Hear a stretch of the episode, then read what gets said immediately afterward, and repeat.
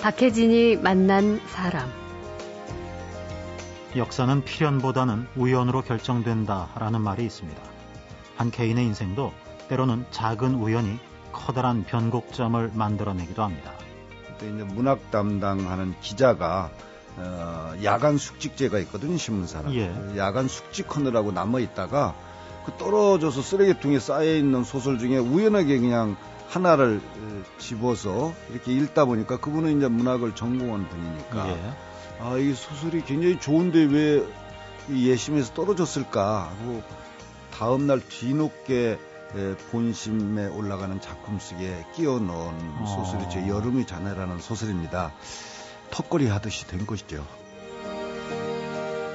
38년 전 신춘문예 당선 후에 히트작을 연이어 탄생시키는 인기 작가가 되고 오늘 만나는 소설가는 히말라야와 네팔에서 영감을 얻는 산을 좋아하는 작가로도 유명합니다.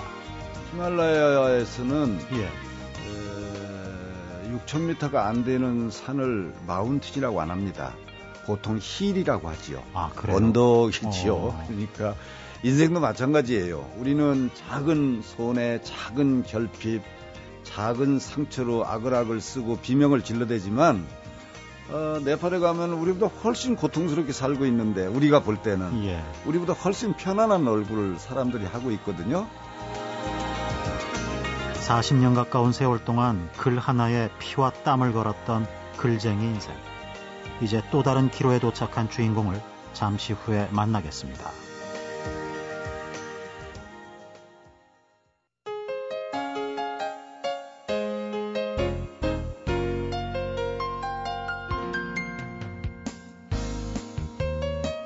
인간 본성에 대한 끈기 있는 탐색과 흥미진진한 구성으로 여전히 대한민국을 대표하는 소설가의 임무를 다하고 있다. 네.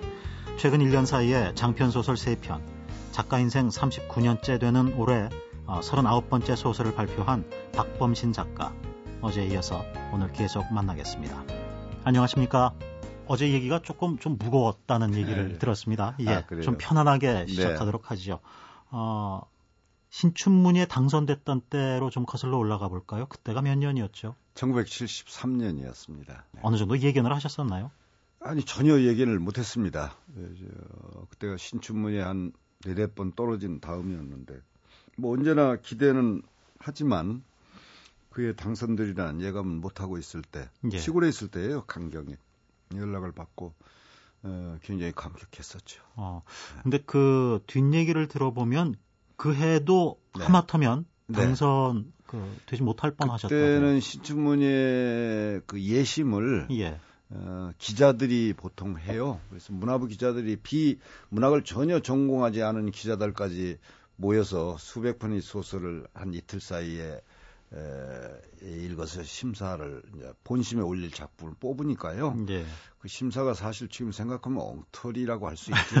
어, 그래서 좋은 작품도 떨어지는 경우가 많았을 것이고 운이 많이 작용했겠네요, 예, 좀 그때. 작용을 하지요. 예. 에, 제 작품도 그 예심에서 떨어뜨려진 작품 중에 하나였는데 예. 그때 이제 문학 담당하는 기자가 어, 야간 숙직제가 있거든요 신문사는 예. 그 야간 숙직하느라고 남아 있다가 그 떨어져서 쓰레기통에 쌓여 있는 소설 중에 우연하게 그냥 하나를 어, 집어서 이렇게 읽다 보니까 그분은 이제 문학을 전공한 분이니까 예.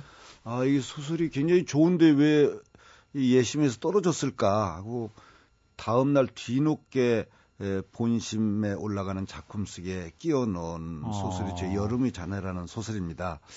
턱걸이 하듯이 된 것이죠. 그런데 턱걸이한 작품이 네. 다른 작품들을 밀어내고 네, 그렇습니다. 참.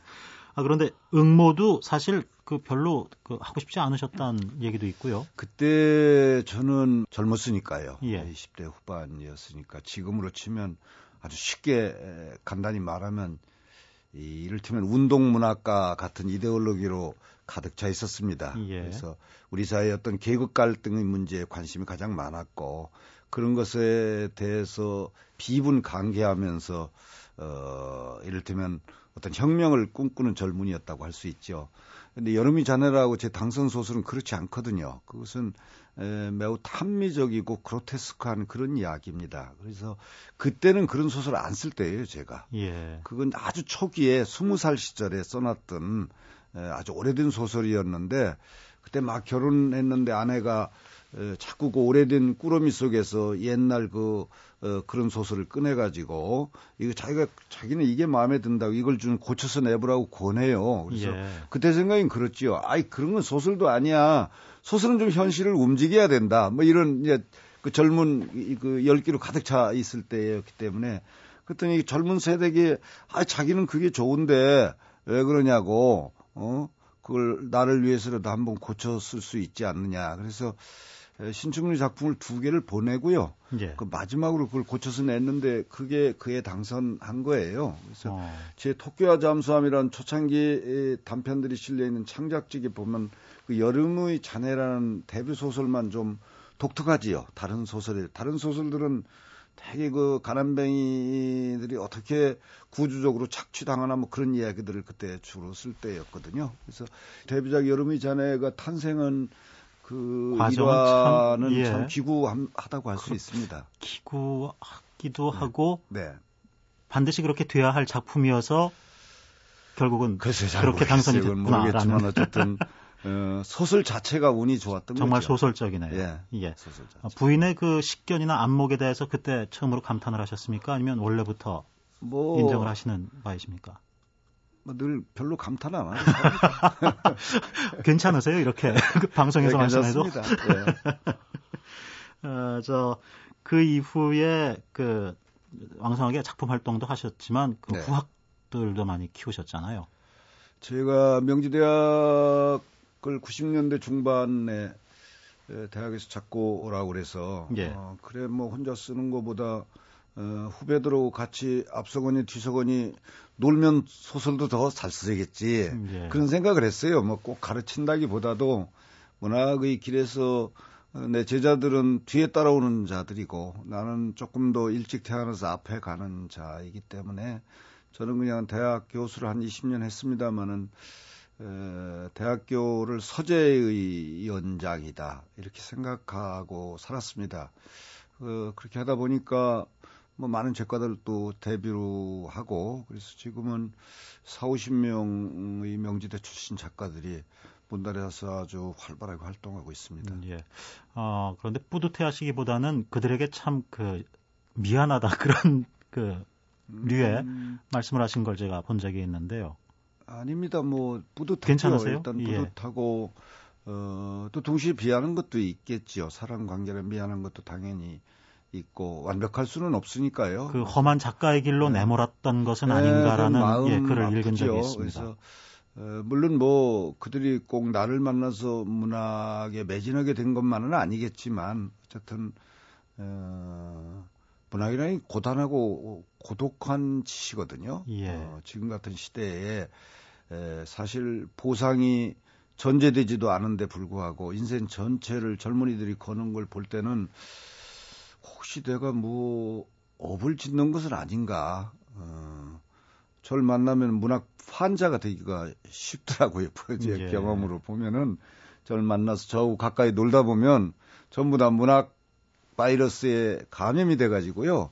한 번이 문학 바이러스에 감염된 자들은 거의 불치병이 되기 쉽죠. 예, 치명적이네요. 문학이 나한테 굉장히 운명적인다라고 느끼기 시작하면요. 어, 다른 어떤 일을 해도 이걸 버리지를 못해요. 거의 전부 다. 그렇기 때문에 이것은 막 치명적인 질병이 될 수 있고요. 어, 그걸 통해서 조금 잘 나가고 성과를 많이 얻으면 덜 미안한데 예. 에, 그렇지 못하면서 일방적으로 헌신해야 하는 그런 에, 젊은 작가들이 더 많지요. 그런 점에서는 늘 혼자 있을 때는 마음이 아프고 내가 꼭 못한 짓을 한 것 같은 어, 그런 생각을 하게 됩니다. 그런 뜻이었군요. 네. 예. 그러나 내가 만났든 안 만났든 작가가 될 사람들은 작가가 되는 됩니까? 것 같아요. 예. 예. 아, 재능이 썩 있어 보이진 않는데 네. 본인의 그 작가에 대한 열망은 굉장히 크고요.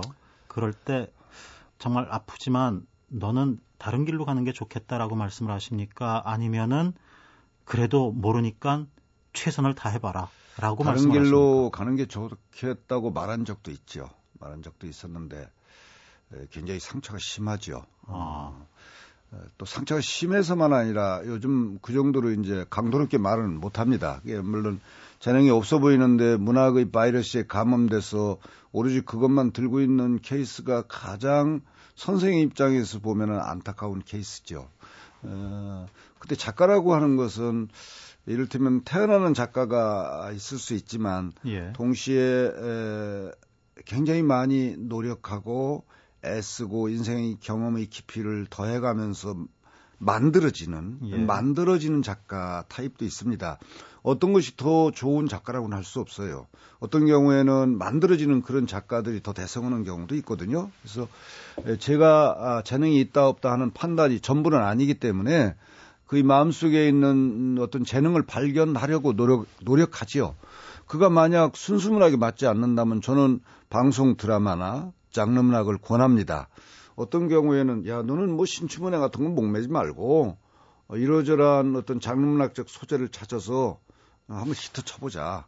그래서 그가 가지고 있는 것은 무엇일까 하는 것을 유익 있게 보려고 하죠. 내가 이 젊은이가 재능이 있다 없다라고는 최종 판단은 저는 언제나 유보하는 생각입니다. 그 얘기는 다른 어떤 재능이 있을 것이니까 어, 그 길로 갈 수 있도록 어, 도와주고 또 그가 어, 나하고 의기투합해서 그 길에서 빛을 보면 좋은 것이고 경우에 따라서는 뭐 어, 나는 재능이 없다는 말을 이렇게 돌려서 하시는가 이렇게 상처받는 경우도 있죠. 뭐 위로할 방법이 없죠, 사실. 사실 맞네요. 위로할 네. 방법이 없죠. 네. 아, 요즘 우리 사회에 저 서바이벌 열풍이 불고 있습니다. 네. 아, 많은 분들이 어, 도전을 하고요. 네. 도전하는 것 자체로도 아름답다고 또는 성공적이라고 얘기를 하면서 무한 도전을 하고 있습니다. 우리가 젊은이들에게 어, 가르치고자 하는 예. 어, 좋은 덕목의 담론 하나가 도전이지 않습니까? 도전하는 인생을 살아야 된다.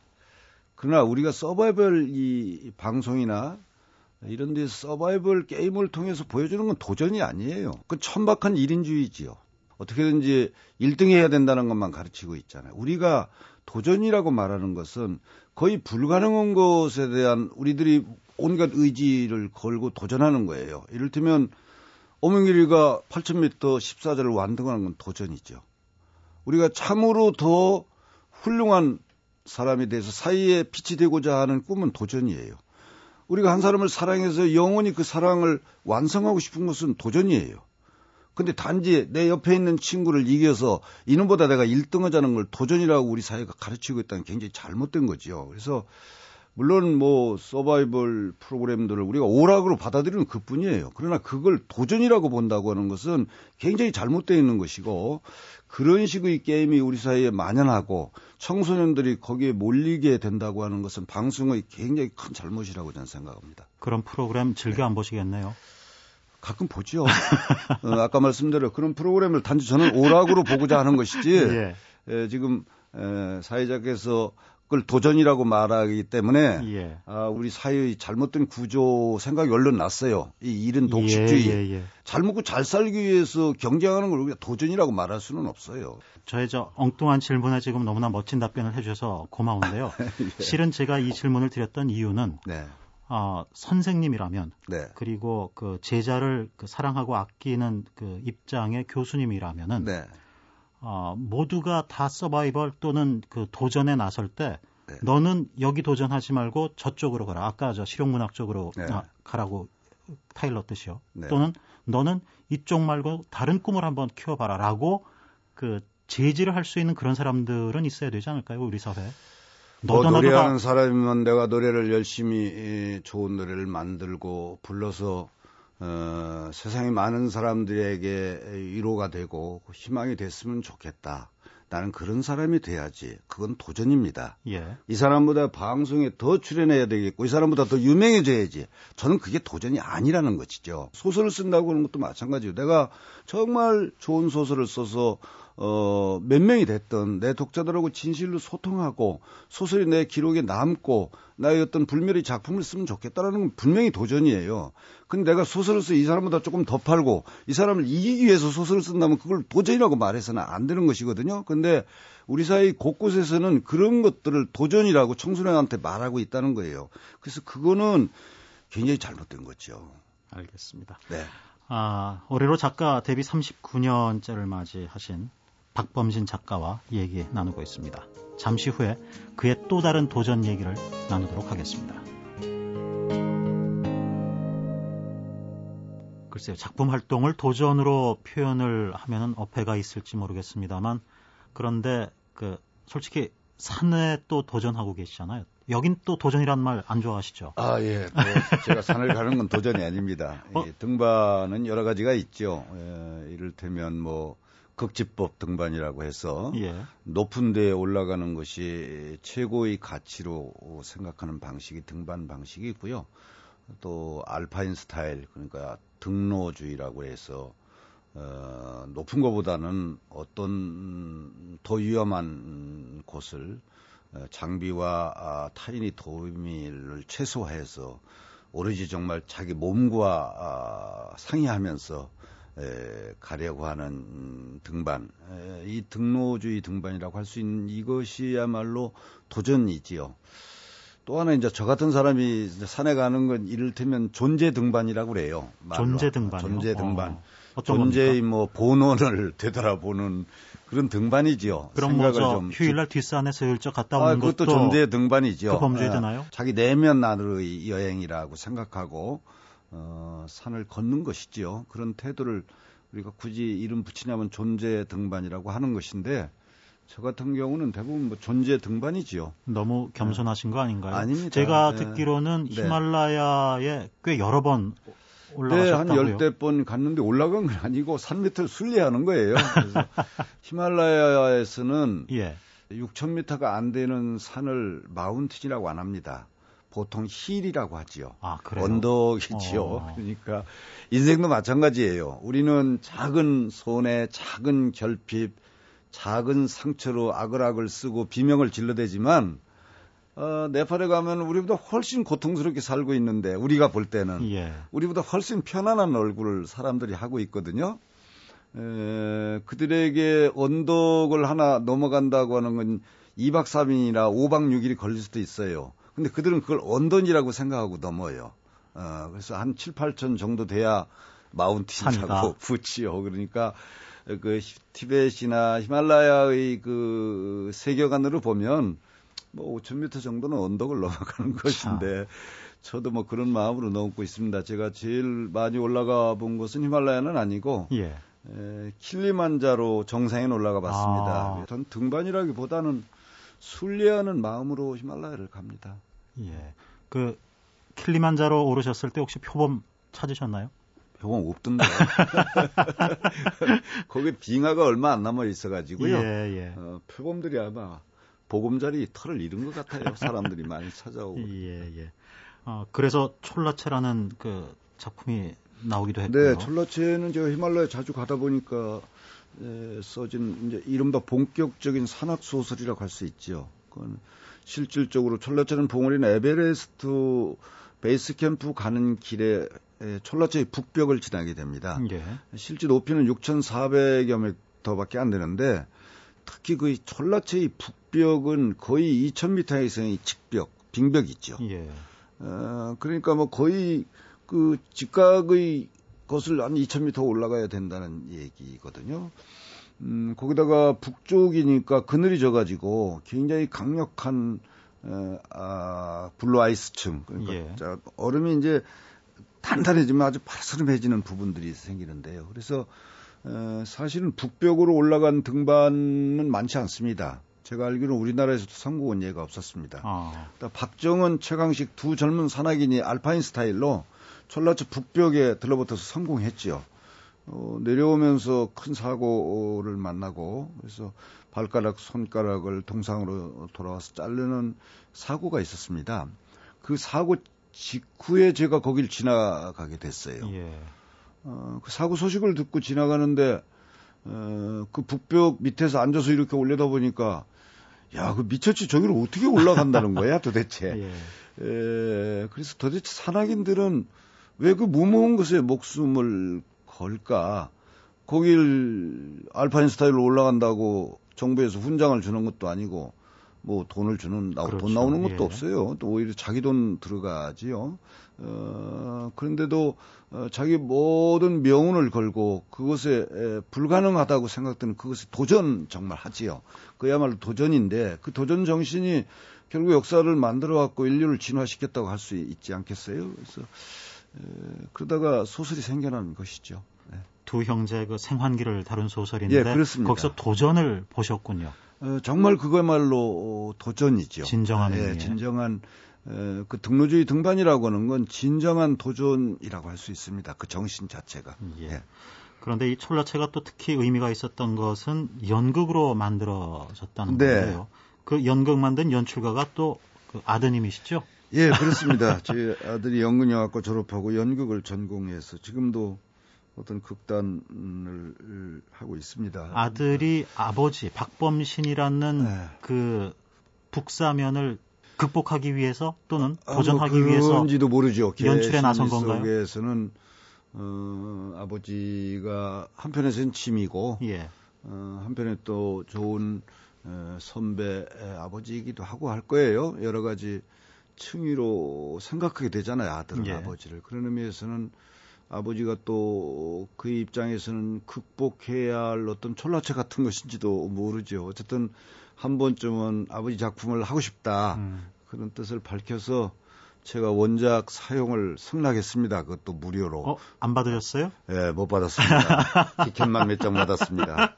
어, 그래서 연극을 했는데, 에, 글쎄요, 서투른 부분도 없지 않아 있지만, 제 생각보다 어, 그 작품을 잘 해석해서 무대에 올렸더라고요. 어, 그래서 해석을, 칭찬해 주셨습니까? 예, 칭찬해 줬습니다. 예, 예. 예, 이제 그 연극의 학습 시대는 이미 지나간 나이가 됐기 때문에 예. 에, 제가 또 어, 칭찬을 안 하고 어, 야단친다고 해서 뭐 이미 개선될 수는 없는 거죠. 예술가라고 하는 건 자기 고유한 탑을 쌓고 어, 그 탑에 길을 내서 혼자 가는 길로 가려고 하는 자들이기 때문에 뭐 타박한다고 잘 될 것 같지도 않고요. 또 가르치는 걸 뭐 평생 할 수는 없는 거죠. 음, 예. 이 연극 연출도 굉장히 힘들잖아요.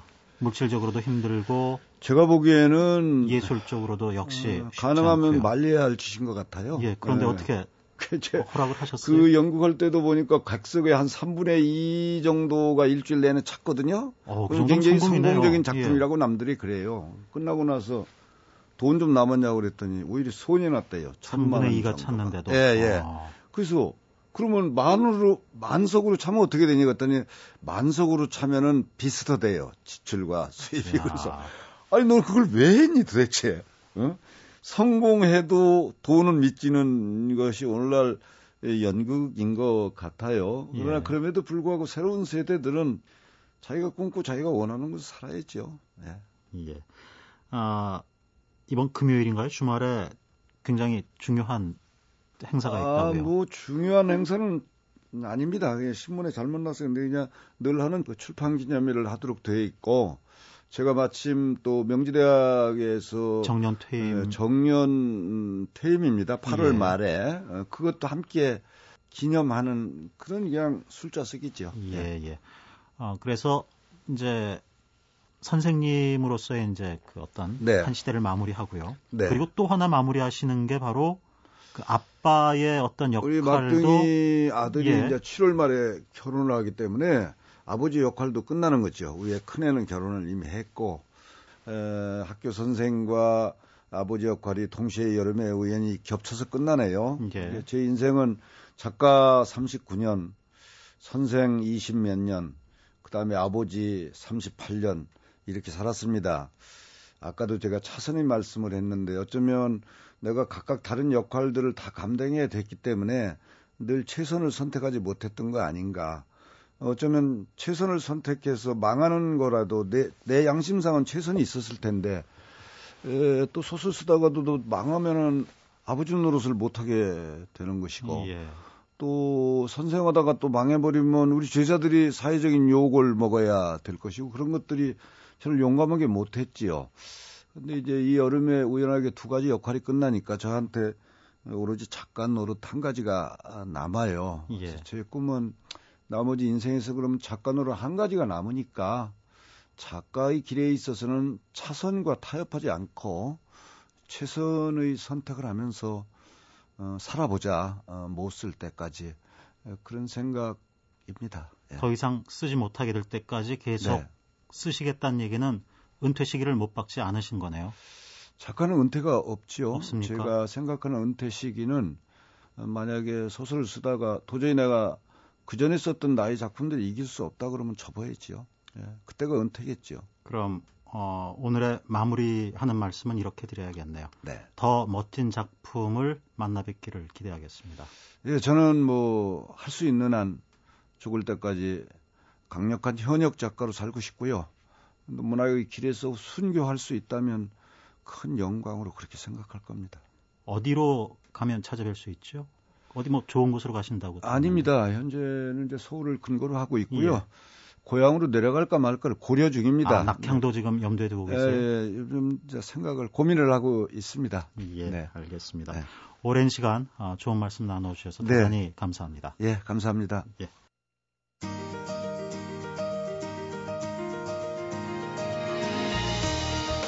이제 작가라는 하나의 업을 남겨두고 있는 박범신.